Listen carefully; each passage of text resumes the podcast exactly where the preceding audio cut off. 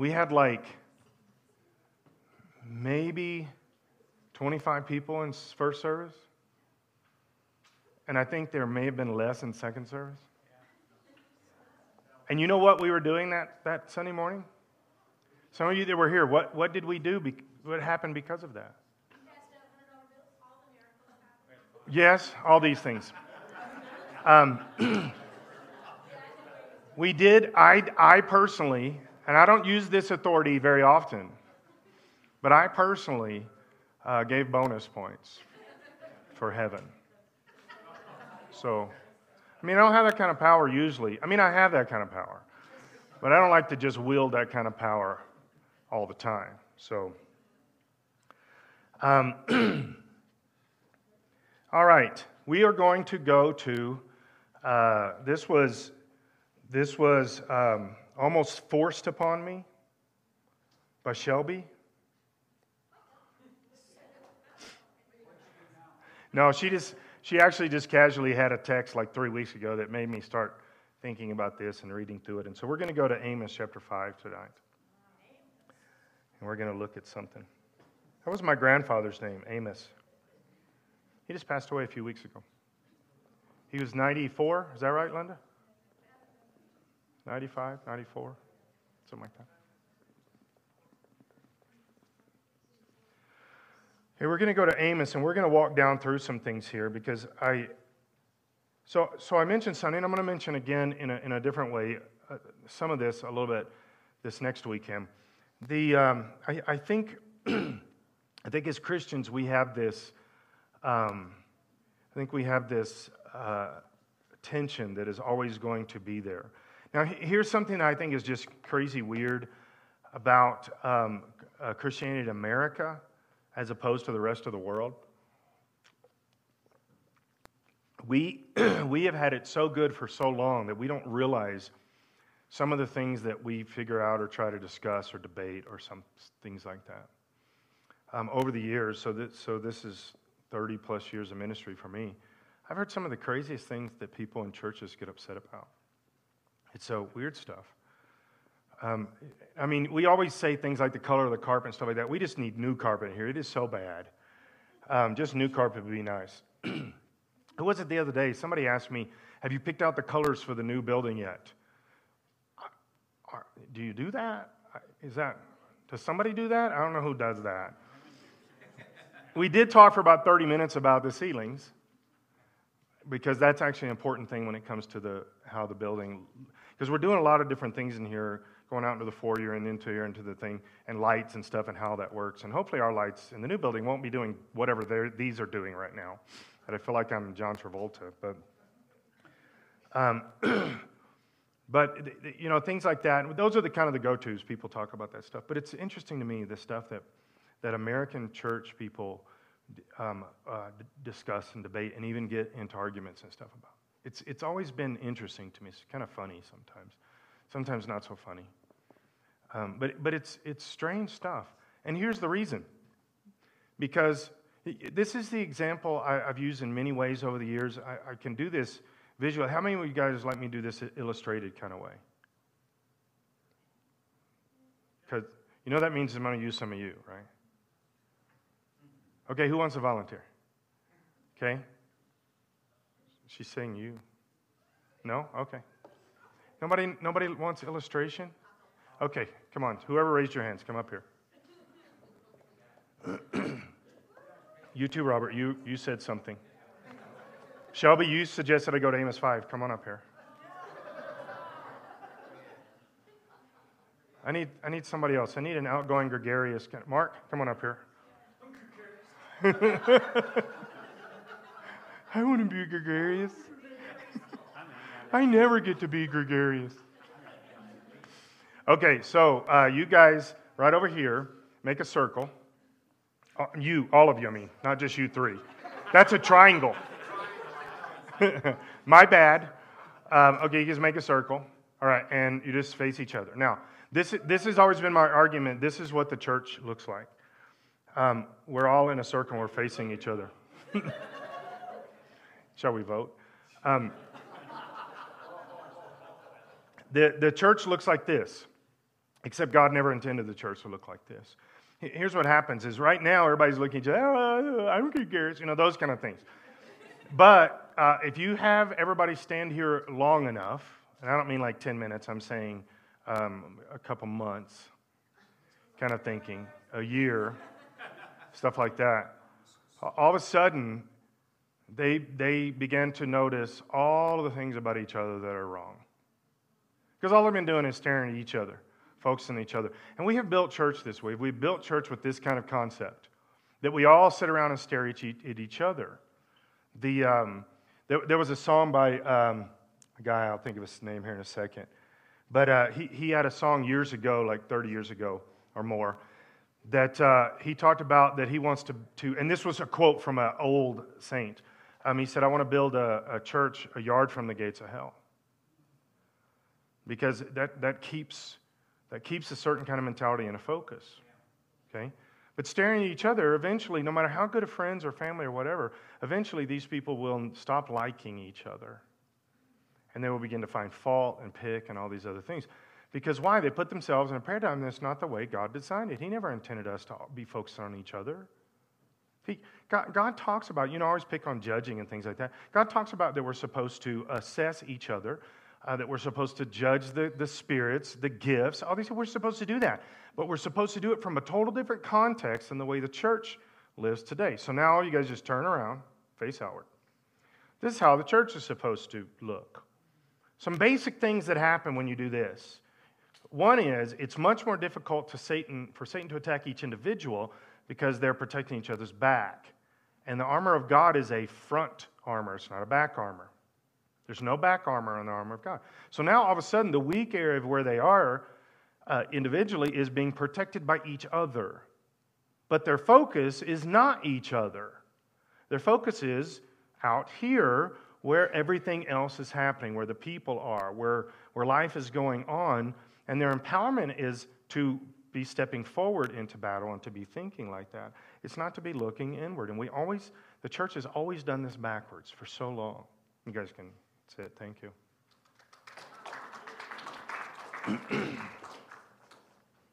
Why'd you clap?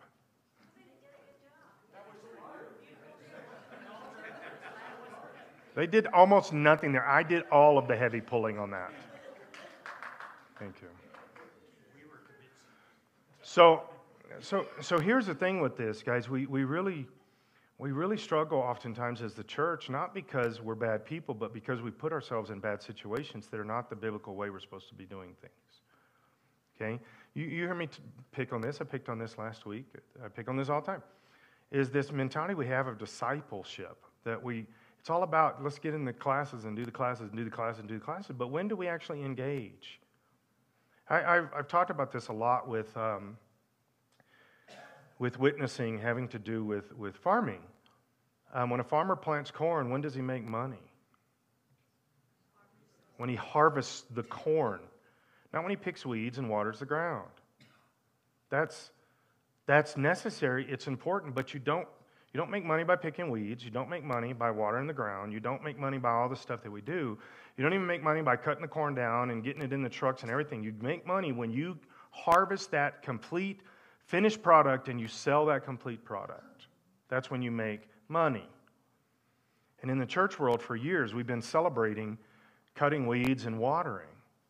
We celebrate that as, as job well done. Okay? That, that's, it's not a job well done yet. It's part of the process. It is. Paul talks about this. One person plants in other waters. I get that. But at some particular point, if you don't harvest, which according to Scripture is souls, it's not you getting rich or any of the goofy stuff that people use that terminology nowadays. It's when souls get saved, that's the harvest. The fields are wide unto harvest, that's souls. Okay, when souls get saved, heaven rejoices. Heaven does not rejoice just because we have church services. Heaven, heaven doesn't rejoice because we have another Bible study. Heaven doesn't rejoice because we, we have an epiphany. Heaven rejoices when a soul gets saved. Now, all those other things should be leading up to and, and, um, and, and developing that uh, soul getting saved. It's all part of it. But what happens is we just get in a holding pattern and all the church stuff that we do, and we never actually get to a place where a person is getting saved. And, unless somehow they wander into the church and get saved.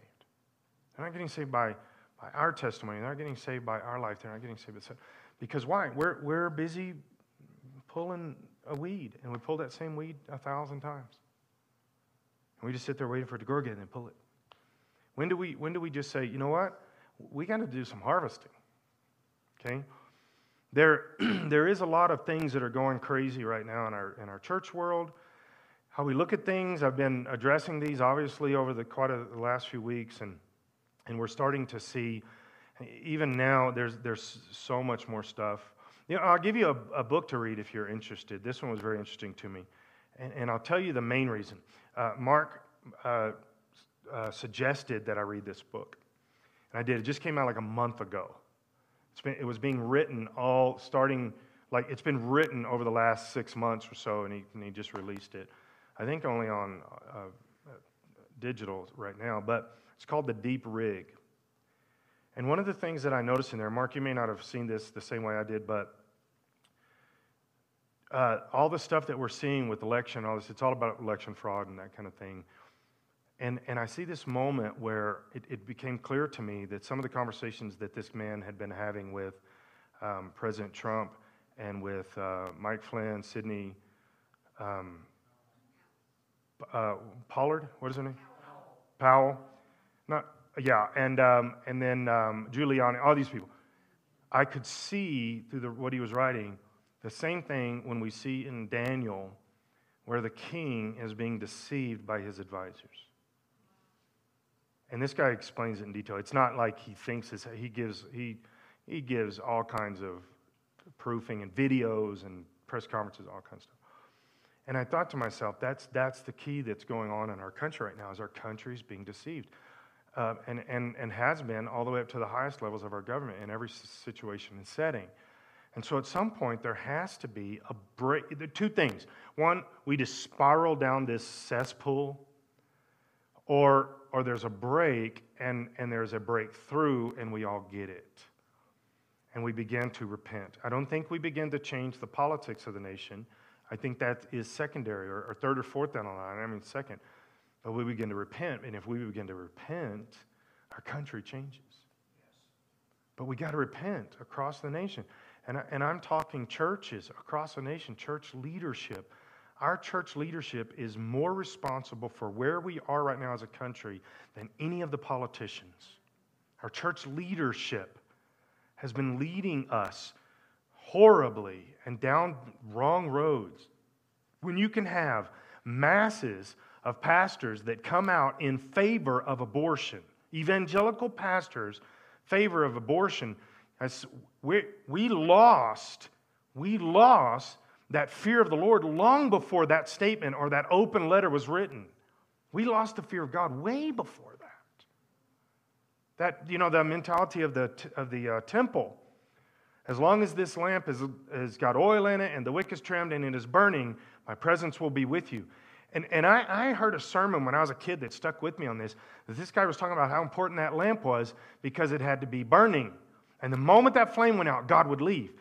And, as, and I, I thought about as I became an adult, I realized he had missed it. He had missed the point. The point was not the flicker of that flame The point was all of the heart and the attitude and the people and the priesthood and, and the leadership and everything that made sure keeping that flame lit was a priority. It was the passion behind it. It wasn't the perfunctory of keeping the lamp lit. We, we've been working so long in the church as of late, making sure that some kind of lamp semblance is lit verbally, but there has not been the passion behind our Almighty God wants us. He wants our heart and our mind and our soul. And He wants us to say no to sin, and He wants us to walk away from this stuff. And He wants us to rebuke the mentality of sin.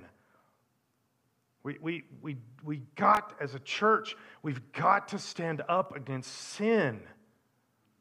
Not from, a, not from a legalistic point of view that this person is breaking the rules. No, it's because Satan is manipulating humanity and destroying humanity with sin, and we've got to shout this out to the people because they don't know it and they can't see it. Nobody's told them. We got to tell them. My, my oldest son is here with me um, uh, this week, and my daughter in law, my two grandchildren. My two grandchildren are here so that my son and, and my daughter in law could have dinner. uh, before I'd be like, Do you really need that? And these last three days, I, I've got to take a nap like every two hours. I, I, don't, I can't keep up. But uh, I mean, I, I'm like drifting off and I hear, Papa, uh huh. You know, but, but uh, the, the, the, he and I have been discussing this from, from his generation until he's 26, about to be 27. And, uh, and we've been discussing this from his generation. I said, you know, your generation has been so um, manipulated and so, um, your thinking process has changed so much just since my generation that some of the things that we would talk about, that you and I would be verbalizing some of the same things, we're not thinking the same things. That, that, that stuff like homosexuality, Scripture says it's an abomination. That, that it desecrates our humanity and our soul. It's more than just a heterosexual affair. It is not considered the same in Scripture. And, th- and that's difficult sometimes to process that and to really think in the, in the, in the, in the culture nowadays. The average teenager in high school, if you begin to have this conversation, they think there's something wrong with you. You really think that homosexuality is that bad? Yes.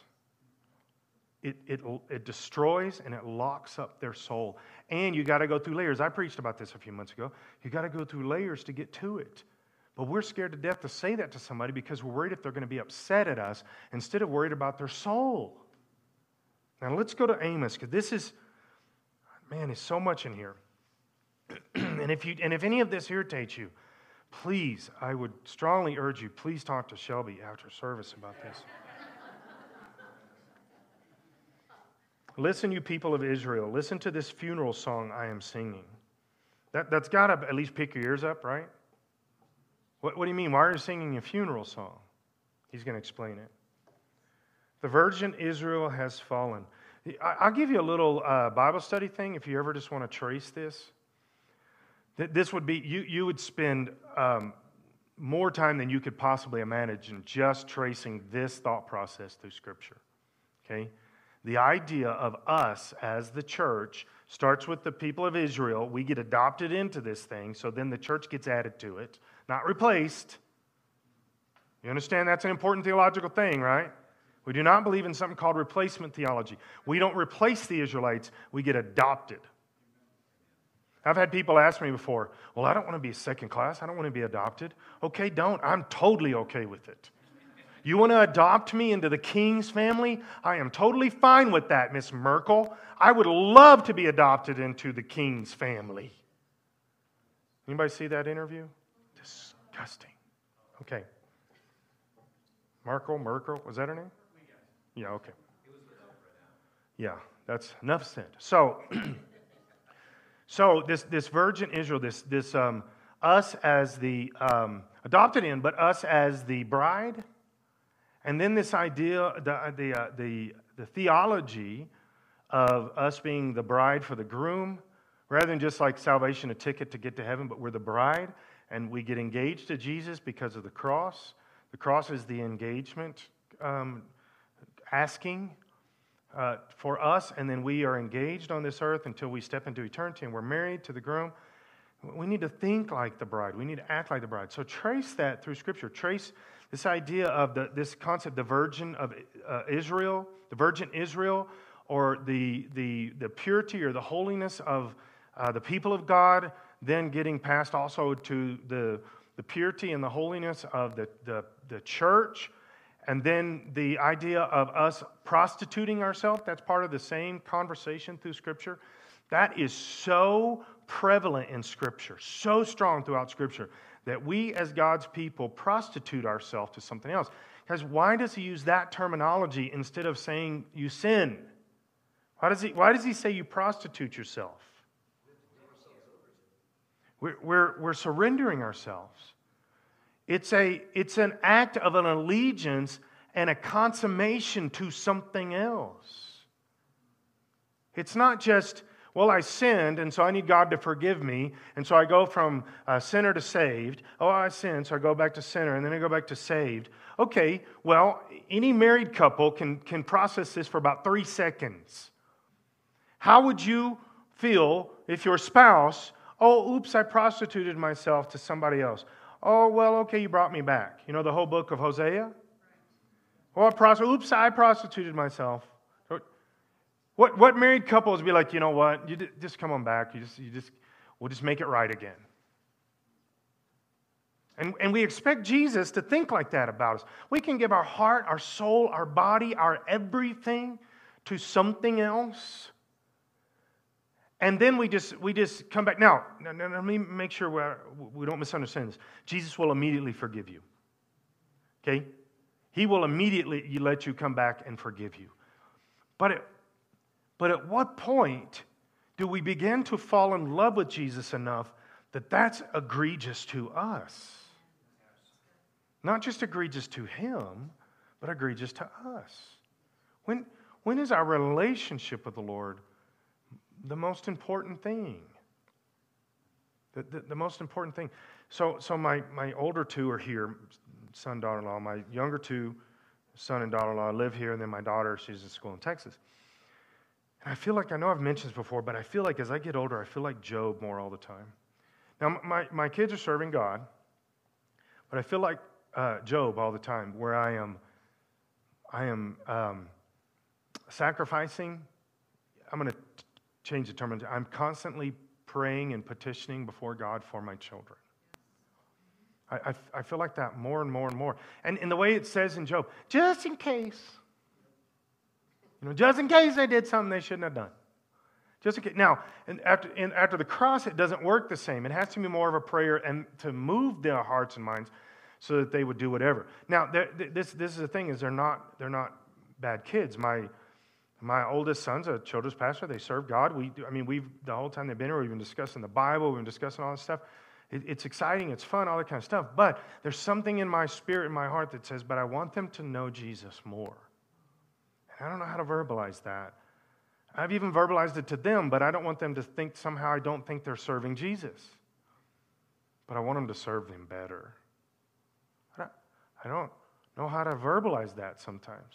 I mean, I don't really struggle with verbalizing stuff, but, but, I, but I want them to serve him more.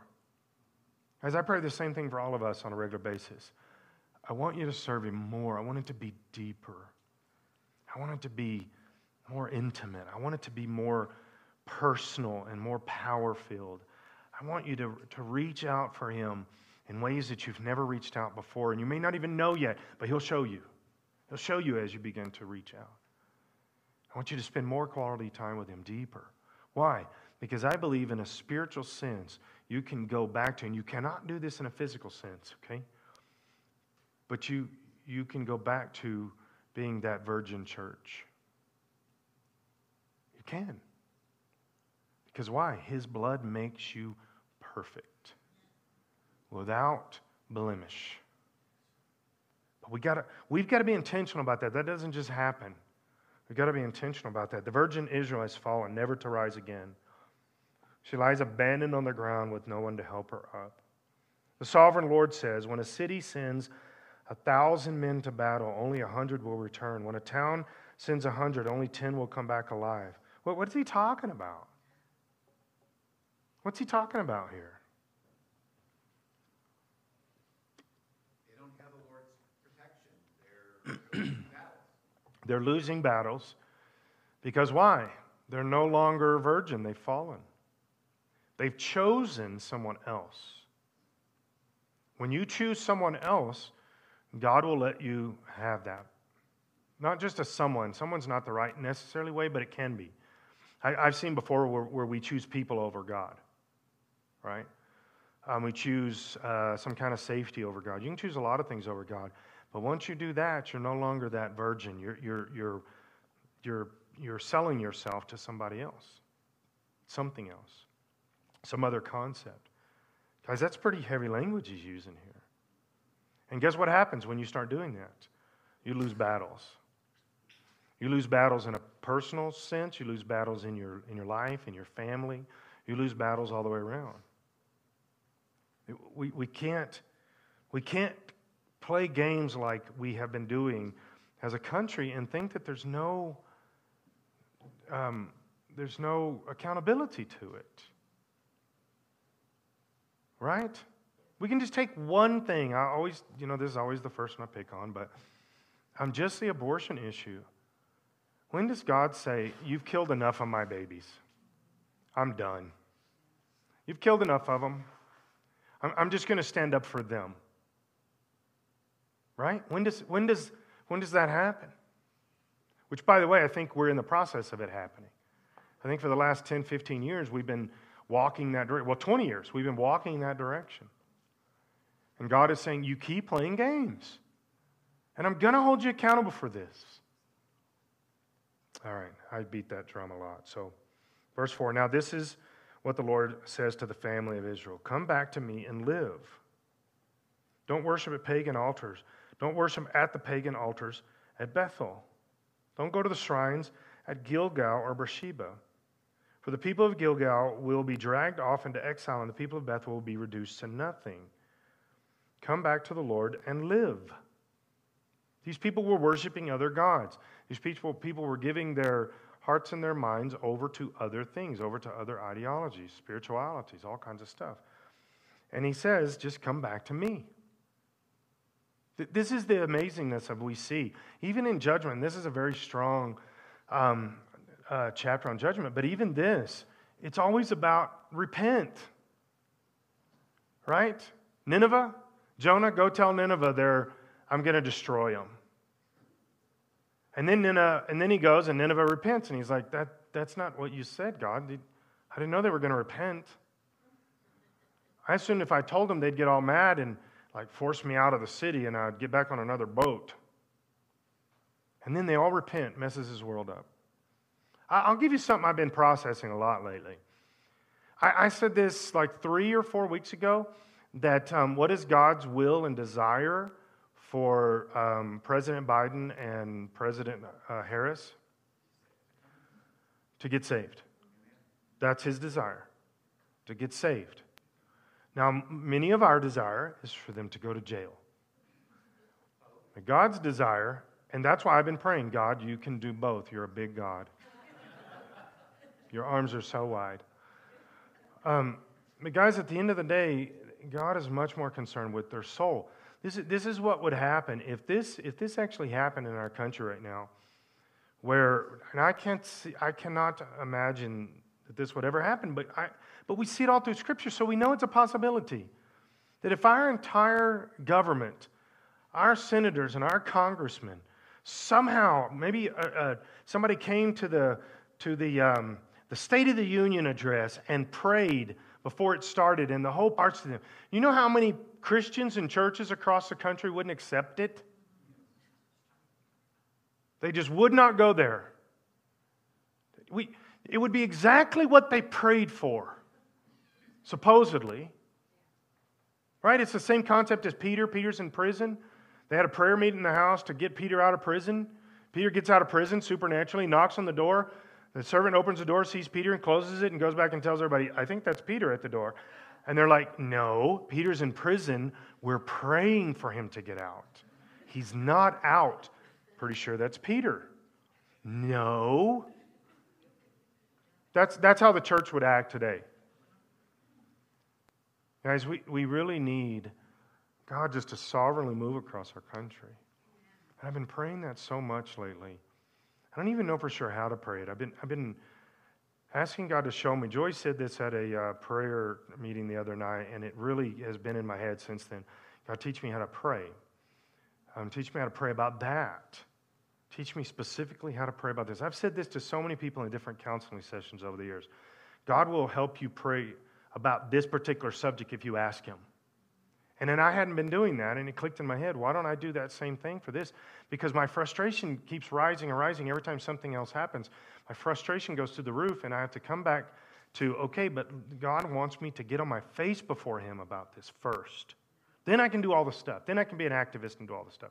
But I got to pray first. He says, Come back to me and live. Um, otherwise, he will roar through Israel like a fire, devouring you completely. This is the part where much of the church would struggle with this. Um, much of our country would struggle with this. The idea that the Lord would roar through our country like a fire.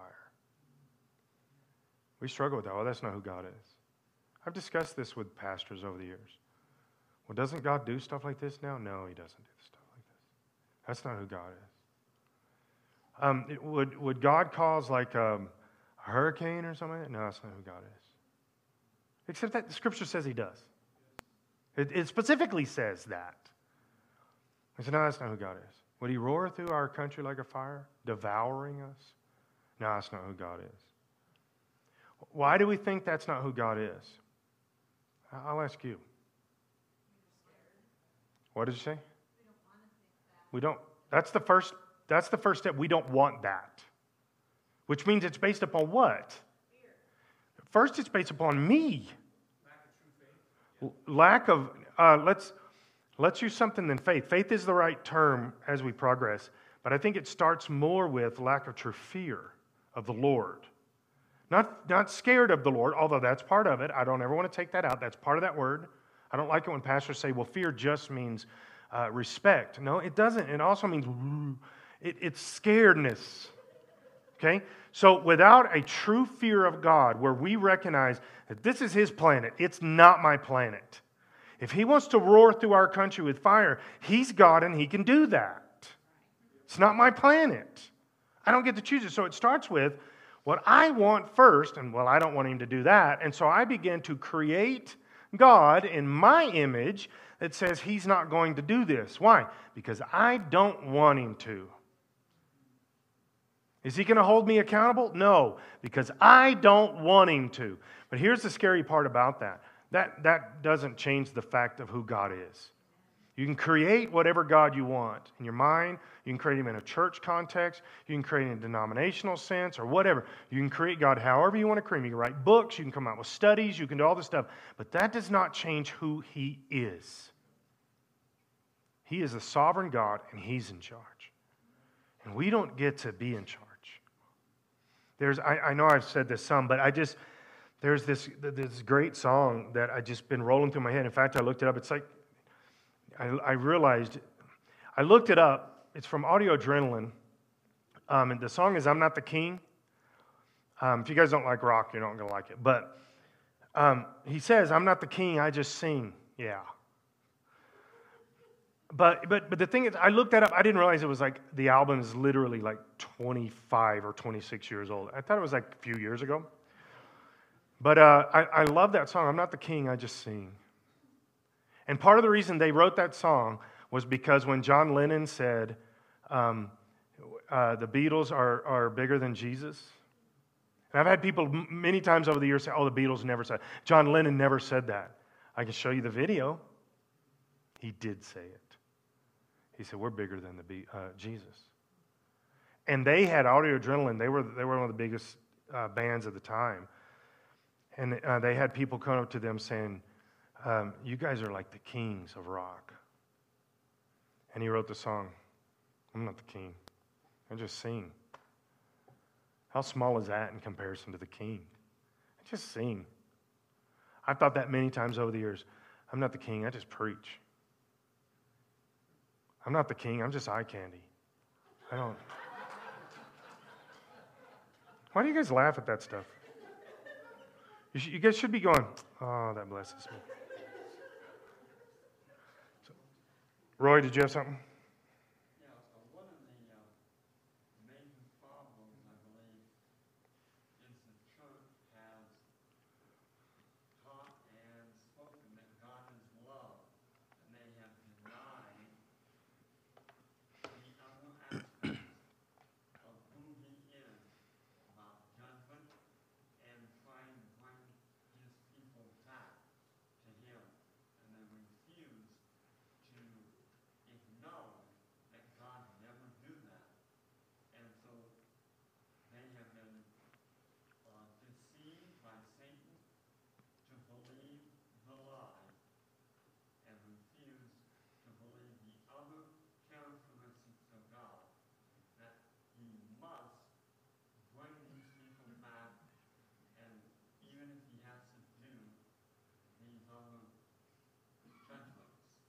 Yeah.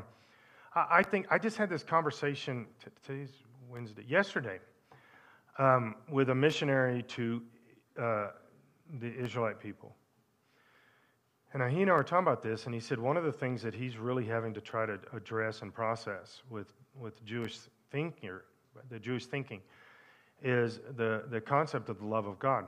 Because I'm, I'm with you there 100%, Roy. I believe that the church has embraced a concept of Uh, God is love, but, but I'd like to take that one more step. I think we have even changed the definition of love.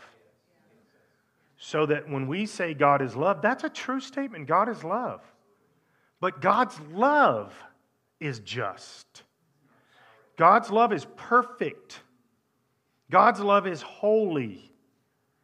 God's love, and this is always the, the, term that I use God's love is transcendent. God's love is bigger than the limitedness of humanity right now. And this is why it's important for us as the church to learn to love transcendently. Love past humanity and love them to Jesus. Not love humanity with the concept of loving them in today's society, where I feel good or they get a return, or I love them in a, in a feeling that means I don't actually address anything or talk to them about anything or even care. I think the biggest thing is care. I don't care about their sin. I don't care about their brokenness. They can, they can go to hell with this. It doesn't matter to me. I'm on my way to heaven. And so uh, we, we were talking about this because Ben Shapiro, who I, who I greatly like and respect, Ben Shapiro is Jewish. He's not Christian. Okay? And he has said, you can look this up. I'm not making this up. Ben Shapiro said, as long as I know that I am going to heaven, um, it does not matter about anybody else. That's not my responsibility. This is Jewish thinking, okay? He's not a bad, he's not a bad Jew. He's a, he's a good Jew. He's, he's one of the best I've seen, really, in a long time. But a Jewish mentality is as long as I have a relationship with God, and I'm not even relationship, it's an, an obedience to God, I'm going to go to heaven, then it doesn't matter about anybody else. I don't care. And I've heard him say this a handful of times. I don't care about what anybody else thinks or believes. I am taking care of who I am and who my family is. That's my responsibility to God. My responsibility is not to anybody else. Okay? But then Jesus comes along and says, No. Love your God with everything about you, but this one is just as important. It's an equality. Love your neighbor as yourself And he changes the game. So, what does that mean? Loving your neighbor as yourself. It doesn't mean no matter what they're doing, it's okay because we just all want to get along. Loving your neighbor as yourself means that you are responsible to tell them truth because they're dying without it. They're going to hell without it, and they need the truth. They don't just need good, positive messages, they need the truth. I've got a, uh, a doctoral student that. Um, I'm advising right now. And, um, and they pastored a church for 40 years, probably. Um, and now they've retired from their church and um, they're, they're looking around at other churches. live in Denver and they're looking around at other churches. And, um, and uh, she was telling me, she said, I'm really struggling with this. She said, I didn't know the state of the church. She said, I didn't know what was going on. She said, I go to church and it's just 20, 30 little minute message that's just, we need to all feel good and, and uh, God loves you and hey, let's just all get along. She said, and it's just almost the same thing, church after church. Maybe some leadership qualities, maybe some good life coaching stuff. But she said, nobody, nobody is just preaching. Jesus died on the cross because we're sinners. Not because we're already good, but because we're sinners and you need an almighty God to save your brokenness and bring you out of the brokenness. It's the blood of Jesus, not po- the power of positive thinking. And, and she, she talked to me for this for a while, and I told her, I said, you know, I don't, I don't really know what to do with this. I said, I hear this all the time, but I don't go to other churches. And I don't go online to other churches except for just a few that I already know and trust. Because why? I, I don't want to do that. I don't want to be disappointed. I already stay frustrated so much. I'd be, I'd be scared to death. I'm not, I'm not kidding about this. I'd be scared to death that I would say something on their Facebook page because I couldn't handle it.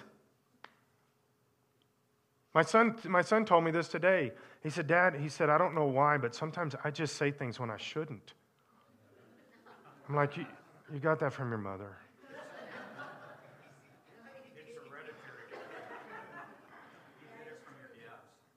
Well, I, I guess I got it from both those.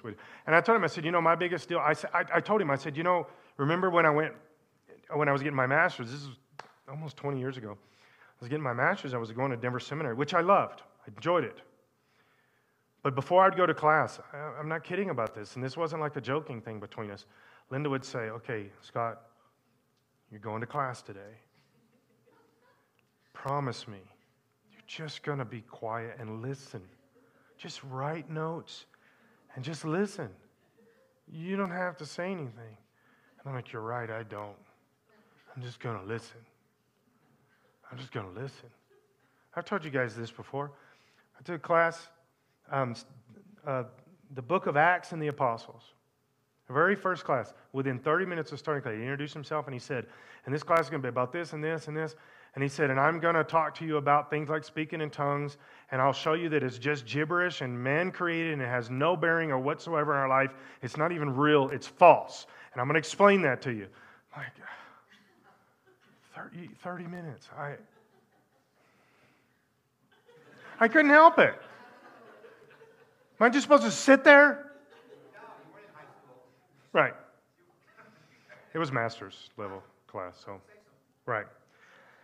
Um, yeah, I felt like. You know, okay, so, so here's the thing with this is I, I do think, guys, there has to come a moment when we just surrender our thinking, our self, our attitude, our, our way of processing God, Scripture, everything. We have to surrender all that and say, God, you are the sovereign God, and I am not. And I, and I stop trying to be. I stop trying to argue with you, God. We don't get to define, coming back to what Roy said, we don't get to define love. God defined it. And if we truly love people, we'll love their souls and we will love their eternal direction. If we don't care about their eternal direction, you do not really care about that person. You have some kind of humanistic, shallow love that needs some kind of return for you or some kind of feeling or something. It's not truly about that individual. It's, a, it's about something else. But if we care for their soul, it'll guide the things that we do for them. It'll guide the, the next steps if we care about their soul. Okay. Otherwise, he will roar through Israel like a fire, devouring you completely. Your gods in Bethel won't be able to quench the flames. That's a, that's a good sentence for us right now. Your gods, America, will not be able to stop God. Your thinking will not be able to stop God. What you think you're getting away with and being successful, I'm talking a little bit about that Sunday, kind of from a side, but it will not be able to, to stop God. Because why? He's God. We, we as human beings do not get to be bigger than Him. No matter how much we think we are, we do not get to be bigger than Him. You twist justice, making it a bitter pill for the oppressed. That's uh, uh, how powerful is that sentence? How wise is the way he verbalized that sentence? You twist justice, making it a bitter, bitter pill for the oppressed. You treat the righteous like dirt. He has such a, a, powerfully woven sentence, and then the next one is just like, you treat the righteous like dirt. It's not that great, but it, we get the point. So, verse 8 is the Lord who creates the stars. In other words, when he says it's the Lord that, that creates the stars, what is he, what is he saying um, about who doesn't create the stars? Us. The Lord creates the stars. You don't. You're not that big. Stop acting like you're that big. You're not. The Pleiades and Orion. He turns darkness into morning and day into night. He draws up water from the oceans. Some of the same feel we read over in the, the book of Job, some of the same stuff, right? Total different writer, and he's seeing it, he's getting it. It's, it's revelatory. He draws up water from the oceans and pours it down as rain on the land. The Lord is. Do you realize that's a scientific thing that people didn't understand until much, much, much, much later? A few thousand years later, a couple thousand years later, and we, we began to understand condensation evaporation. And it says it right there. That's why when people say the Bible doesn't is, is, is uh, anti-science or doesn't all the, the, the fact i've had people say the bible teaches the earth is flat it does not teach that the earth is flat it teaches that the earth is round, and that was the first motivation for the scientists that began to say a long time ago the earth is round, and they were rejected by the government and sometimes by the church. And these were Christian leaders that said, I think the earth is round. Oh, you idiot. With blinding speed and power, he destroys the strong, crushing all their defenses. How you hate honest judges. Does that describe our country right now? You hate honest judges. I, have been watching a bunch of stuff by uh, Clarence Thomas lately. That, that man's one of my heroes. He's amazing, amazing guy. He's like right up in there uh, by Thomas Sowell. Thomas Sowell, hands down, is, is um, him and Rush Limbaugh were my two favorite people. Rush Limbaugh obviously just passed away. Um, Thomas Sowell is, is 90 ish. And, uh, and he's written five books since he was 80. And these are not small books. These are not, um, you know, your childhood reader. These guys are, these guys are giants. And, and, and specifically with Thomas Sowell and Clarence Thomas, they're both black guys that have been pushed to the side by the black community. Because why? They are truth tellers and they're conservatives and they're powerful thinkers and they attack the status quo and they attack the mind numbness of an entire group of people that are given in. And they are giants. They, they should have been revered for the last 30 or 40 years. And we've pushed them aside.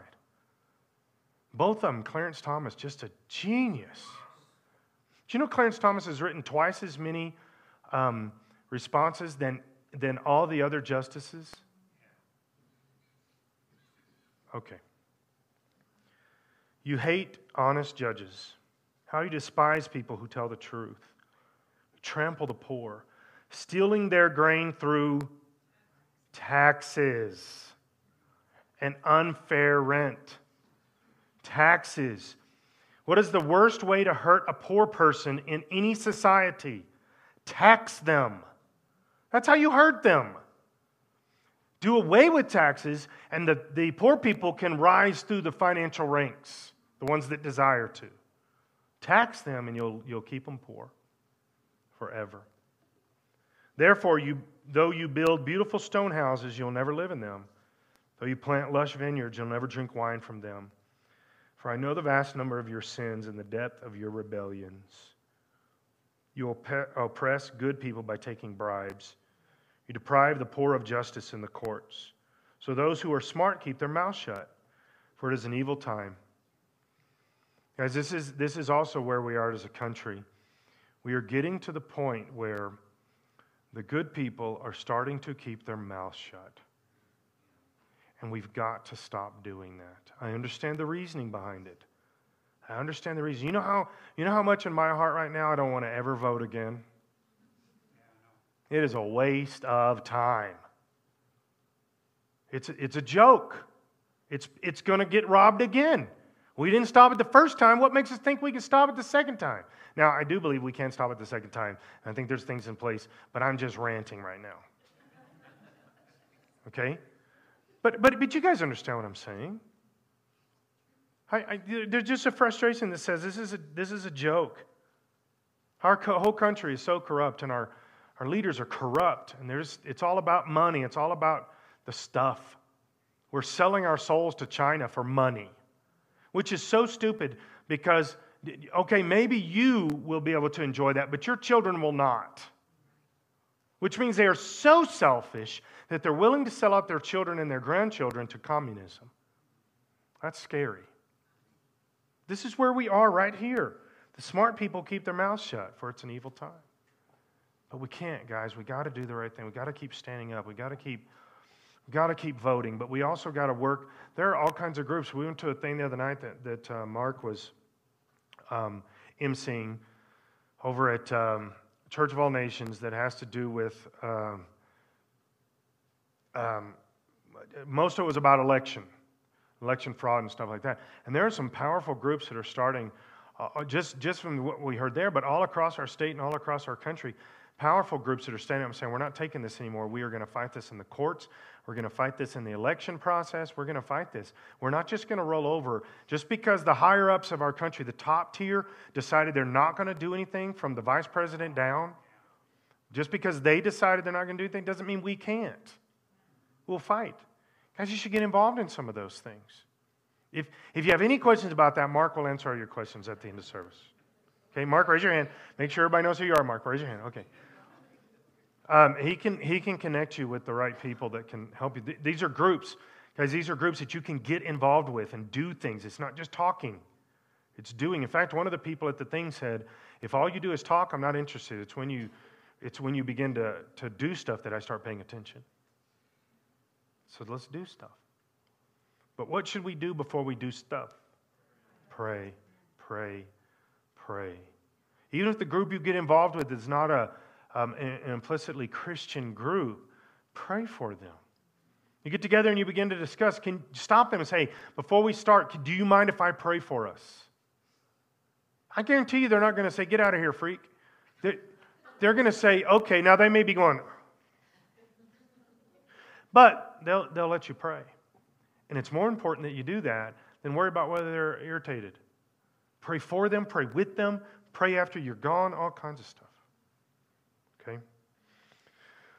Do what is good and run from evil so that you may live.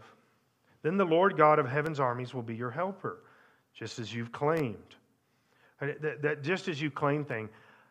Now, I know that immediately my brain goes to, because I was part of the, the name it, claim it movement years ago, kind of the fringe of it, but not part of it. The first thing I think is what he's saying here is you got a lot of people that are claiming things, but God, the Lord of Heaven's armies, is not actually helping or involved. They're claiming all they want, but he's not actually doing anything. Because why? They haven't done this stuff before. You've got to run, do what's good, run from evil, then you will live, and then God will be in charge, just like you claim that He is. Just because we say God's in charge, just because we say He's, in, he's, he's, he's doing this in my life, just because we say um, God is speaking to me, just because it doesn't mean God's doing all that stuff. But if we submit to Him and surrender to Him, He will do all of that stuff and more with us all the time. I believe God wants to speak to all of us on a regular basis, constantly, more than you want Him to. I promise, more than you want Him to. Because it's not always going to be Okay, you're going to have a good day, little buddy. Sometimes God says, Wow, you, you really are being a jerk right now. Why did you say that? Why did you do that? Get, get your attitude straight. Straighten up, you know. Some of it may be uh, put on your big boy pants, right? A lot of things.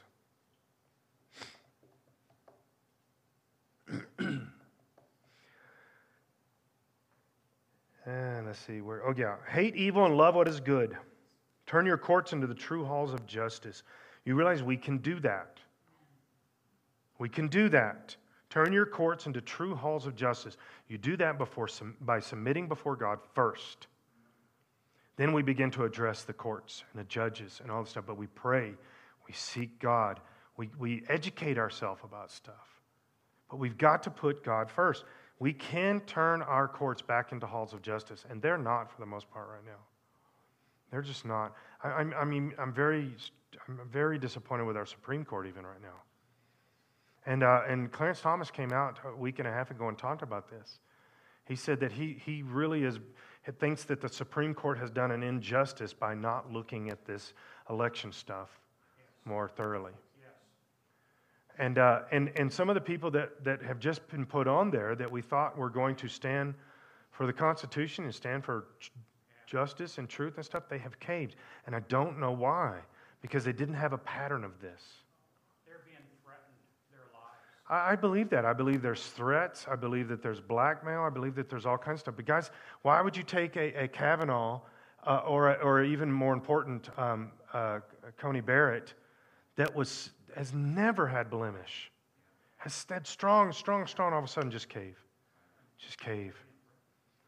Guys, there's, there's, there's wrongness, there's evil, there's darkness that is sown in the highest echelons of our country right now. darkness. And our, and our courts are not halls of justice anymore. And they need to be. Perhaps even yet, the Lord God of heaven's armies will have mercy on the remnant of his people. And that's what I'm praying for. God, have mercy on us. If, if, if God, and I believe that I am, but I don't want to be, I don't want to be um, presumptuous, but God, if I am part of that remnant, please have mercy on us. Please have mercy on me. I, the reason I say that, I, I want to, I have to be careful with this because I don't want there to be too much condemnation written to this. And I'm saying that first for me. I work on this myself because of the condemnation thing, okay? I, will just explain that a little bit. I grew up in such hardcore legalism of, of uh, Pentecostalism in, in the South. Everything was a sin. It didn't matter what you did, it was a sin. If you were having fun, you were sinning somehow. The moment it went from tiring, laborious, boring, whatever, into, hey, no, sinner, you know, it was. So, and, and you, you, you, you think I'm joking because of the way I, I'm saying it, but I'm not. Um, everything was a sin. You, you just couldn't do anything. And so, because of that, I have certain mindsets. I've been talking a little bit about this, about our building and some of this kind of stuff. Every time we turn around, God does something amazing and supernatural and miraculous with this building. Every time we turn around, it's not even, it's not even like little stuff, it's big stuff. And, and we get favor where we want favor. And, and even though I'm praying for that, God, give us favor. The two big things I was talking about, about the water and the, um, and um, the, the, the curbing and all that kind of stuff, I was praying, God, please give us favor that would save us so much money. And then um, uh, Dale and the architect come back to me and say, oh, that got approved. Really? Are you sure? That got approved. That's going to save us like $250,000? Are you sure it got approved? I'm st- I struggle with this. I'm waiting for the other shoe to fall. That's not how you say that. Boot. The other boot to drop? Is it shoe, drop, shoe, boot? I don't care. It doesn't matter. Um, guys, stay focused, okay? So I'm waiting for the other, to the other shoe to drop. But here's the thing why? Can God not just do stuff with us and me be okay with it? The answer is yes, he can do stuff, but I'm the one who's struggling with the okay with it. I'm like, okay, God, you're doing a way a lot of cool stuff right now. Slow that down because I know it's going to be a lot of bad stuff following. I mean, that's, that, that's the way I think sometimes. It's, it's my, it's my um, baggage. It's my filters. Linda said this to me just the other day. She said, You really need to do another message on filters. That is so important for us uh, to do. And, I, and I, I, I will, but I've got so many, so much baggage, so many filters. It's hard for me sometimes to just say, "Wow, God, you're doing some really cool stuff. You're just really doing some cool stuff." So, so, so, I be careful with this. But I think there's some importance here that we need to go down the road, but also don't let it be condemnation. I just, I know that I know that I belong to King. I know that. I get that. I am not struggling with my Christianity. I'm not struggling with that. But I also have been praying this for so many years God, I don't want to be arrogant and presumptuous and just assume that I am totally good and there's nothing wrong with me. That I have no sin. It's all the other people I'm preaching to that are the sinners. And while I do not disagree with that mentality, I also know that I'm a sinner. And so when I read things like um, that you'll have mercy on the remnant of his people, my first reaction is not and I believe this is where the church better learn something powerful right here. Is my first response is not, well, I'm the remnant and those other people need to figure it out. My first response always is, is Lord, I want to be that remnant. And if I'm not, show me something. Show me why. Reveal to me. You know, um, David prays after Bathsheba, created me a clean heart. Don't let your Holy Spirit depart from me. Because we need that. We need to be repentant people all the time. Not because we're these horrible sinners, but because we are sinners. Do you define what that means in your, oh, I'm not a murderer, okay, but we're sinners. We've got to always be on our face before a holy God. The fear of the Lord. And, and also, and this is the part that gets me, I think, right now, the kindness of the Lord is what's leading me to repentance. God, every time I turn around, you're doing something good, and I don't deserve it. I, I, I'm, I'm going to say this, but I don't need counseling, okay? Please. I say these things, and I have people that come to me afterwards and try to work it out. I've already worked it out with the Lord. I know, but I still, this is still the way I think sometimes. The other night, I was, I, I have prayed this three or four times, and, and you guys know I got a new Jeep.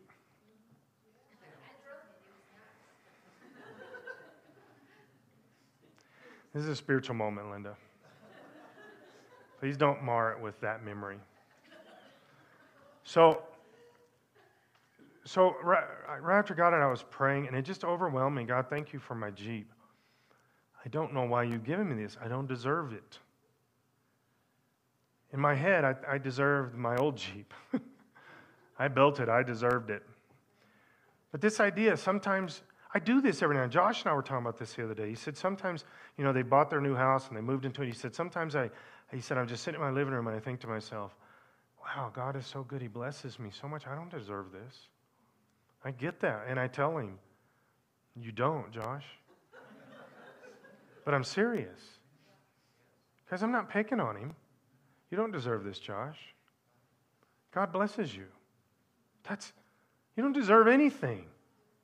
Scripture says that life is just a vapor. It's here today and gone tomorrow. Guys, we don't deserve anything. The only thing that, that we should look on is Jesus, you died on the cross. Anything after that is icing on the cake. Anything after that. Well, that's not the way we think. So when we come across this, this remnant, God, I, I think I'm the remnant. I believe I'm the remnant. I have faith in that. I'm not, I don't, I'm not questioning my salvation, but I do question my arrogance and I question my humility, and I question my, my attitude, I question my rebellious nature. I know me. And I think you guys are way worse than me. So,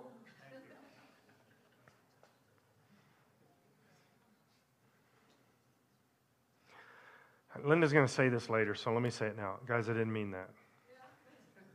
She'll say, You know, they don't know you're joking sometimes. Bless his heart. you, you, guys got to be from the South to really understand that one. Bless his heart. That means, ah, oh, we think you're an idiot. So, this is what the Lord of Heaven's army says. There will be crying in all the public squares and mourning in every street. And that's where I feel like I am right now. Some of the stuff, some days, I get up and I'm like, God, we, we, we're so broken. We're so broken as a society that we are telling people that are destroying their lives that they're doing the right thing. We're telling people that are killing themselves that they're doing the right thing. We are telling people that are, that are, that are trying as hard as they can to go down into the, to, the, to the cesspool that this is the best option for them. Society's telling them that, and then the church is tagging right along and embracing it. And, and, I, and I feel like, who's a guy, I can't think, I think this was in Scotland, but he, but he had been praying all night and he busts out of his house and he runs down the street um, singing, uh, uh, yelling out, God, give me, give me uh, Scotland or give me death. I think it was Scotland. But, but I think about that. God, give us salvation or, or give us, just, just eradicate us. Save our country or, or just take us. Because we're, we're, we're dying. We're dying more every day. Save our souls. Okay, I feel like I'm getting too caught up in this. Call for the farmers to weep with you and summon professional mourners to wail.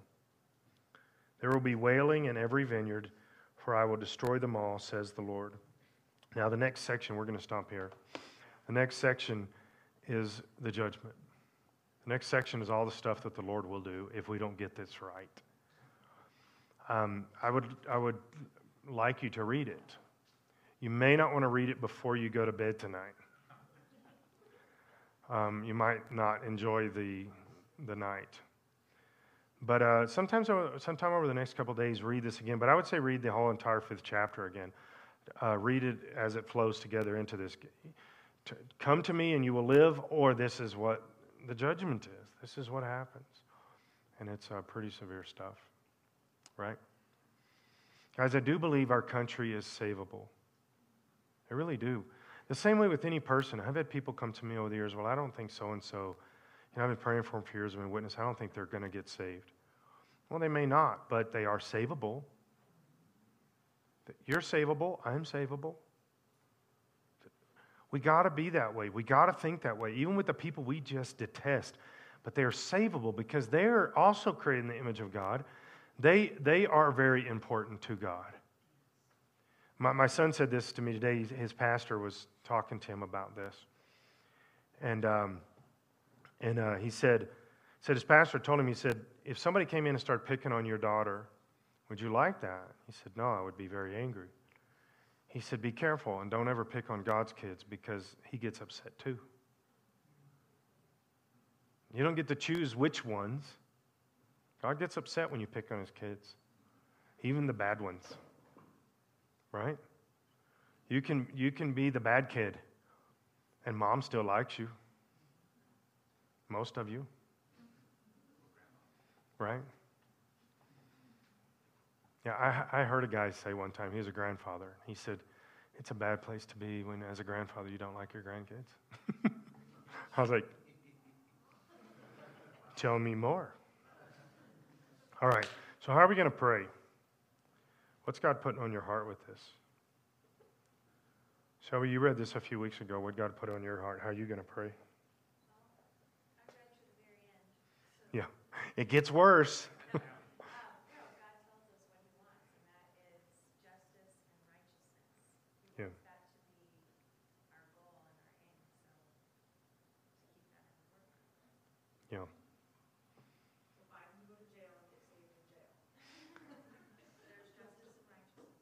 Right? All together.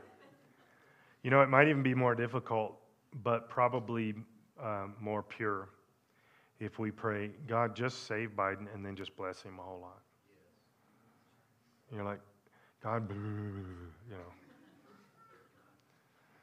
Guys, really justice. We, God, we don't get to choose justice. God chooses it. And he decides what that is. And here's a, here's a good thing for you, for me. I'm so glad that He gave me grace along with justice. Because if I just got justice, it would be horrible. Eloise, we're going to pray. Do you want to pray with us? Okay, just come here then. Ah, we're going to pray. Yep. I don't get to see her very often. Okay, let's pray. God, we thank you for you. We thank you for how big you are, the things that you do. God, we thank you for your amazingness, your grace, your love for us, your mercy. Lord, we thank you because you do not, you do not hold all of our sins against us. That you've that you sent Jesus to forgive us so that you could just hold us. And Lord, we thank you. Lord, we just want you to hold us. And we pray that for our, for our country too, not just for us as individuals.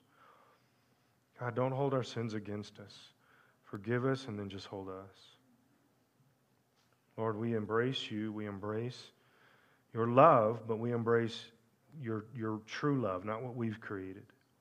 We embrace your word. We embrace your righteousness, your justice. We embrace your holiness. And God, we want those things in our life. We want you to, to, to breathe on us with the Holy Spirit. And you said that the Holy Spirit comes to reveal our sin to us and bring truth. And so, Lord, we, we pray that. God, we pray for our, our, our courts. We pray for our Supreme Court. We want, we want truth and justice in our courts. God, we want truth and justice in our households. Lord, help us not to live two lives. God, help us to be in the, in the very solitude of, of privacy, Lord. Help us to be your child just as much as we are out in the, in the, the, the public. And Lord, we're people of your word and people of integrity all the time. That we submit and surrender to you at all times. Lord, I pray for everyone here the same thing I pray for my, my kids. Lord, I want everybody here to grow closer to you. Lord, I want everybody in this room to know you deeper than they've ever known you before. God, and we pray just that your Holy Spirit will move in our minds and in our hearts and in our lives and in our prayer times and our families. God, we just pray that you do big things with us. Not, not what we think is big that stuff, but God, what you say, what you want to do. And God, we pray that we'll be that remnant. In our country right now, we will be that remnant. And we thank you for the ability, just the opportunity that we have to be adopted into this thing. We are humbled by that. And that's more than we could ever ask for, and we thank you, Jesus, because you're amazing. You're the everything. In Jesus' name we pray. Amen. Yes, ma'am. Yes.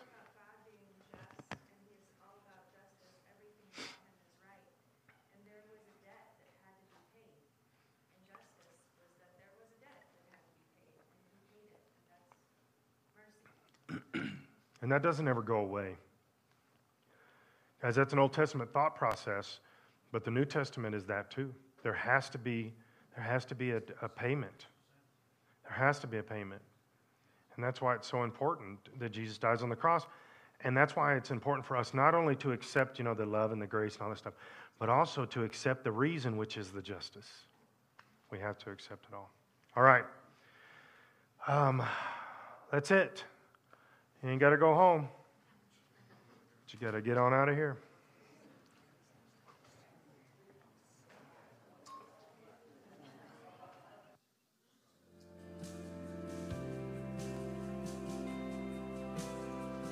There's a grace when the heart is